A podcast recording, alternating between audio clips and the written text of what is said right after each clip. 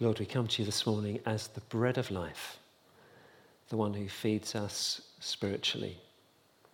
And we pray that you would feed us again today. Amen. So, as we've said already, today is a day when we remember the service and sacrifice of those who have defended our freedoms and protected our way of life. And as I started to think about these themes of freedom and sacrifice, my thoughts turn to two verses in 1 Corinthians. You were bought at a price, therefore honour God with your bodies and you were bought at a price, do not become slaves of human beings. So these two verses express the value of freedom and the cost of freedom, two themes that underpin our Remembrance Sunday thoughts. But what they don't share in common with Remembrance Sunday is their starting point, because the starting point for our Remembrance Sunday thoughts is that there is an existing freedom that has been defended and protected. Whereas the starting point for our thoughts over the next 20 minutes or so is that we were once slaves, but we've now been made free. So, we were once slaves. In recent times, there's been a resurgence of attention to slavery, particularly in its modern forms. One organisation defines modern slavery as when an individual is exploited by others for personal or commercial gain. Whether tricked, coerced, forced, they lose their freedom. This includes, but is not limited to, human trafficking, forced labour, and debt bondage. They then go on to say that people can become enslaved making our clothes, serving our food, picking our crops, working in factories, or working in houses as cooks, cleaners, or nannies. Many people have fallen into this trap because they were trying to escape poverty or insecurity, improve their lives, and support their families. And now they can't leave. So, just as an aside, I think it's very timely that we're um, advertising this debt coach role for CAP. But it's good, I think, that the issue of slavery has come to the forefront of our minds and our consciences in our time. But in the New Testament era, it didn't need to. It didn't need to be drawn to people's attention because slavery was staring everyone in the face. It's thought that in Rome and in the major cities of the East, maybe up to a third of the population were slaves. We know from the New Testament letters that Christian households and churches were made up of free men, free women, and slaves. Everyone knew what slavery was, and because it was part of everyday life, Jesus and the New Testament writers didn't hesitate to use this metaphor of slavery as a way of communicating some things that are true. So Jesus said, for example, very truly, I tell you, everyone who sins is a slave to sin. Well, what did he mean by that? I think he was making a statement about how sin, which is any act contrary to the law and will of God, becomes habitual. So Augustine used to say that evil passes your door first of all as a stranger, then enters as a guest, and finally installs itself as your master. Or author Samuel Johnson wrote The chains of habit are too light to be felt until they're too heavy to be broken. And we know this from experience, don't we? All of us have, I am sure, developed sinful patterns of behavior. We never intended to. We would have been appalled at the idea that one day we would be trapped in some actions. But that's the nature of sin. It gets a grip on us that we can't shake. We are slaves to sin. So Jesus is making a statement about our practice, but also he's making a statement about our status. Sin as our master, has rights over us. And one of those rights is death. The wages of sin is death, Paul writes to the Romans. And death in the New Testament, just like life, is both a present reality and a future certainty. So the present reality is that sin cuts us off from a relationship with God. We might do lots of religious things, we might go to church, read our Bibles, pray, give, and so on and so forth. But we can't raise ourselves from the dead. We can't put things right with God without external intervention. And the future certainty is just an extension of the present reality. As sin cuts us off from a relationship with God now, so sin cuts us off from a relationship with God in the future. So when Jesus said, Very truly I tell you, everyone who sins is a slave to sin, he was making a statement about our status. We are slaves cut off from God, and about our practice. We do the things that slaves do by obeying our master sin. And that's the human condition. And despite every advance in technology, every advance in education, every new insight in psychology, our condition is unchanged. As a human race, we are just as vicious, just as greedy, just as boastful, just as violent, just as disconnected from God as we have ever been. We are prisoners of our humanity, we are slaves of the human condition. I've cheered you all up this morning, haven't I? You're just so pleased you came to church. I can tell. That's the bad news. But into this depressing story breaks the good news of a redeemer, a rescuer, someone who sets us free. God has rescued us from the dominion of darkness and brought us into the kingdom of the Son he loves, in whom we have redemption, the forgiveness of sins. So, who's he talking about? Well, the us he's referring to are those who have put their faith in Christ. We scroll back to verse 2 in the same chapter, uh, and that becomes apparent. So, we were slaves. We were under the domination, under the dominion, under the rule, sovereignty, whatever word you want to use, of darkness, sin, and death. That's, that's the status that we had. But we who are now in Christ are in a different kingdom, under a new master, under the Son of God. How did that happen? Well, we were redeemed, which means delivered through the payment of a price. So our freedom has been purchased for us. And the implication is the forgiveness of sins. So the very thing that cut us off from the life of God sin has been dealt with. We've been forgiven, and that relationship with God is restored. What was the price with which we were bought? A different verse from Ephesians 1. In Christ we have redemption through his blood, the forgiveness of sins in accordance with the riches of God's grace. So there it is again redemption, the forgiveness of sins, but this time we have two new ideas. Paul tells us that the price with which we were bought was the blood of Christ. And Paul tells us that the payment of that price was consistent with the generosity of God. So let's look at those two ideas. We have been redeemed through Jesus' blood.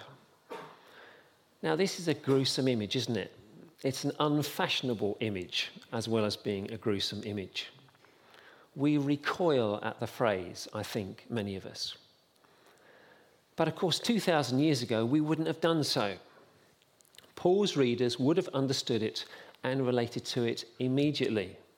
Because under the Old Testament sacrificial system, worshippers had to approach God with animals, birds to be killed on their behalf. And so when a worshipper brought a goat or a pigeon and laid their hands on it and killed it, then they knew that the life that they took with their own hands represented the life that they had forfeited through their own wrongdoing. They understood that the goat or the pigeon was dying in their place. So, in a nutshell, when we talk about the blood of Jesus, we are making the point that Jesus paid the penalty that we should have paid, that Jesus served the sentence that we should have served. Why would he do that? Because it's consistent with the riches of God's grace, or to put it more simply, because that's the kind of outrageously generous God he is. That's what he's like. He's the kind of God who is willing to pay a great price so that we might be free. Not because he's obliged to, but because he wants to. At first, as a student, I wanted freedom only for myself the transitory freedoms of being able to stay out at night, read what I pleased, and go where I chose. Later, as a young man in Johannesburg, I yearned for the basic and honourable freedoms of achieving my potential, of earning my keep, of marrying and having a family, the freedom not to be obstructed in a lawful life. But I then slowly saw that not only was I not free, but my brothers and sisters were not free. That's when the hunger for my own freedom became the greater hunger for the freedom of my people. It was this desire for the freedom of my people to live their lives with dignity and self respect that animated my life, that transformed a frightened young man into a bold one, that drove a law abiding attorney to become a criminal, that turned a family loving husband into a man without a home. I'm no more virtuous or self sacrificing than the next man, but I found that I could not even enjoy the poor and limited freedoms I was allowed when I knew that my people were not free. Nelson Mandela had this burden for the freedom of his people, and it cost him, and it cost his family, but he thought it was worth it. It's not a stretch to say that God had a burden for the freedom of humanity. But it cost him, and it cost his family. We were slaves, slaves to sin by nature and practice. We are, we who've put our trust in Christ, free. Our freedom, the forgiveness of our sins, is bought with Jesus' blood question is, what will we be? If that's what we were, that's what we are, what will we be, we who are in Christ? Well, we're under new, new ownership. We're now in the kingdom of the Son that God loves. We have a new master. What does he require of us? You were bought at a price, therefore honor God with your bodies. You were bought at a price, do not become slaves again to human beings.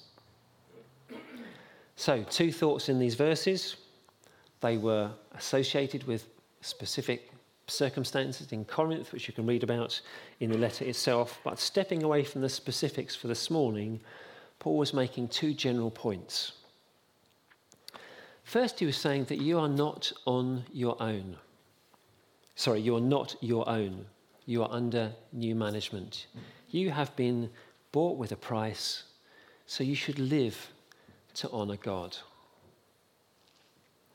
Now, you might think that's just swapping one form of slavery for another. And what you really want is to be completely free to do whatever you want to do. But I'd like to suggest that that is not a wise approach to life.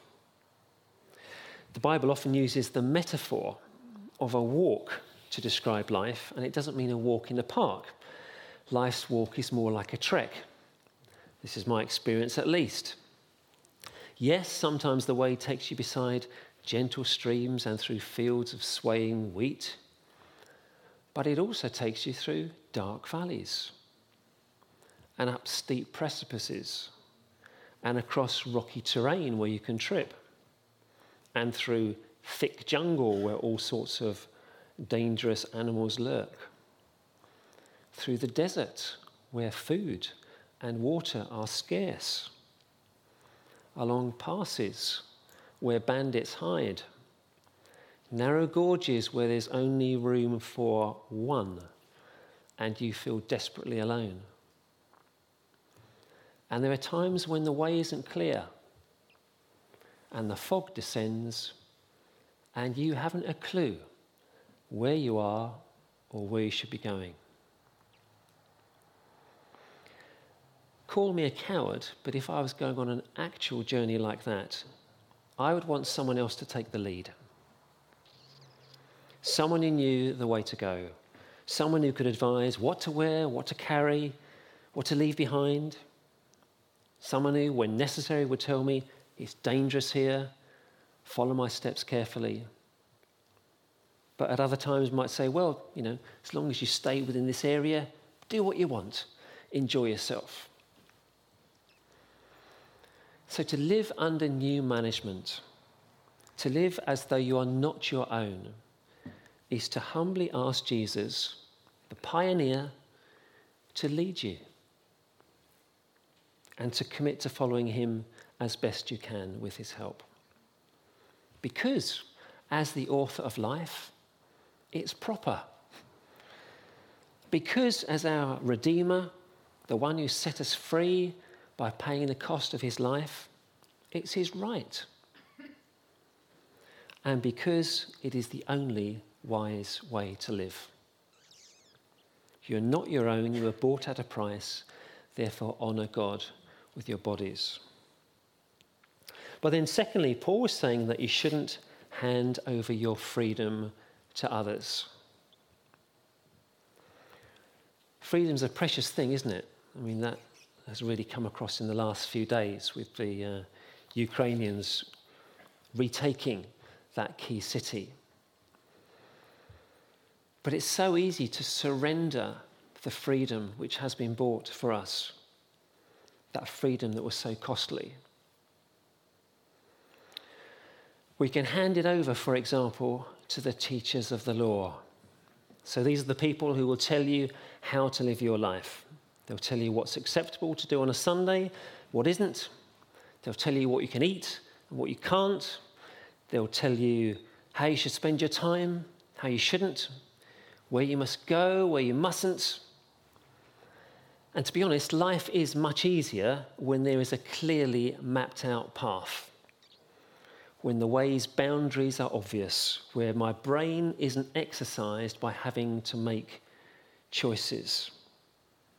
Because all I have to do is just stay between the lines. Life is so much simpler like that. But that is to surrender my freedom. Or we can hand over our freedom to dominant personalities, people with large influence in our lives. They can be celebrities whose way of life or principles or image we pay attention to or try to emulate. They can be authority figures like our favourite authors, politicians, even Christian leaders whose words we trust unquestioning, unquestioningly. They can be husbands or wives or parents who control us with words and actions. But when these personalities are the ones directing how we think and how we behave, then we have surrendered our freedom. And then, one third example, we can, be, we can hand over our freedom to the technology moguls the Mark Zuckerbergs and the Elon Musks and others whose products, Facebook, Instagram, TikTok, Twitter, YouTube, those are the ones I know about. I'm probably out of date now, there's probably a dozen more. that influence our politics, our purchasing, that shape our culture, that sway the, our opinion of other people, that distract us, disrupt our sleep, cause us depression, anxiety, loneliness, self harm. Nothing wrong with these technologies per se, but if we give them too much headspace, then we surrender our freedom.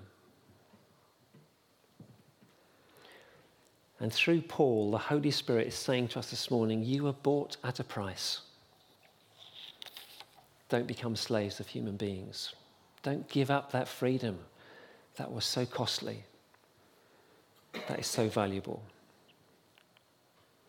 So, on this day, when we remember the service and sacrifice of all those that have defended our freedom and protected our way of life, let's also remember the service and sacrifice of the one who purchased our freedom and offers a new way of life. On this day, let's also remember Jesus, who through his death has set me free from slavery. Let's remember Jesus and let's commit, maybe for the first time, maybe afresh, not to surrender our costly freedom, but to live lives honoring to God. Amen.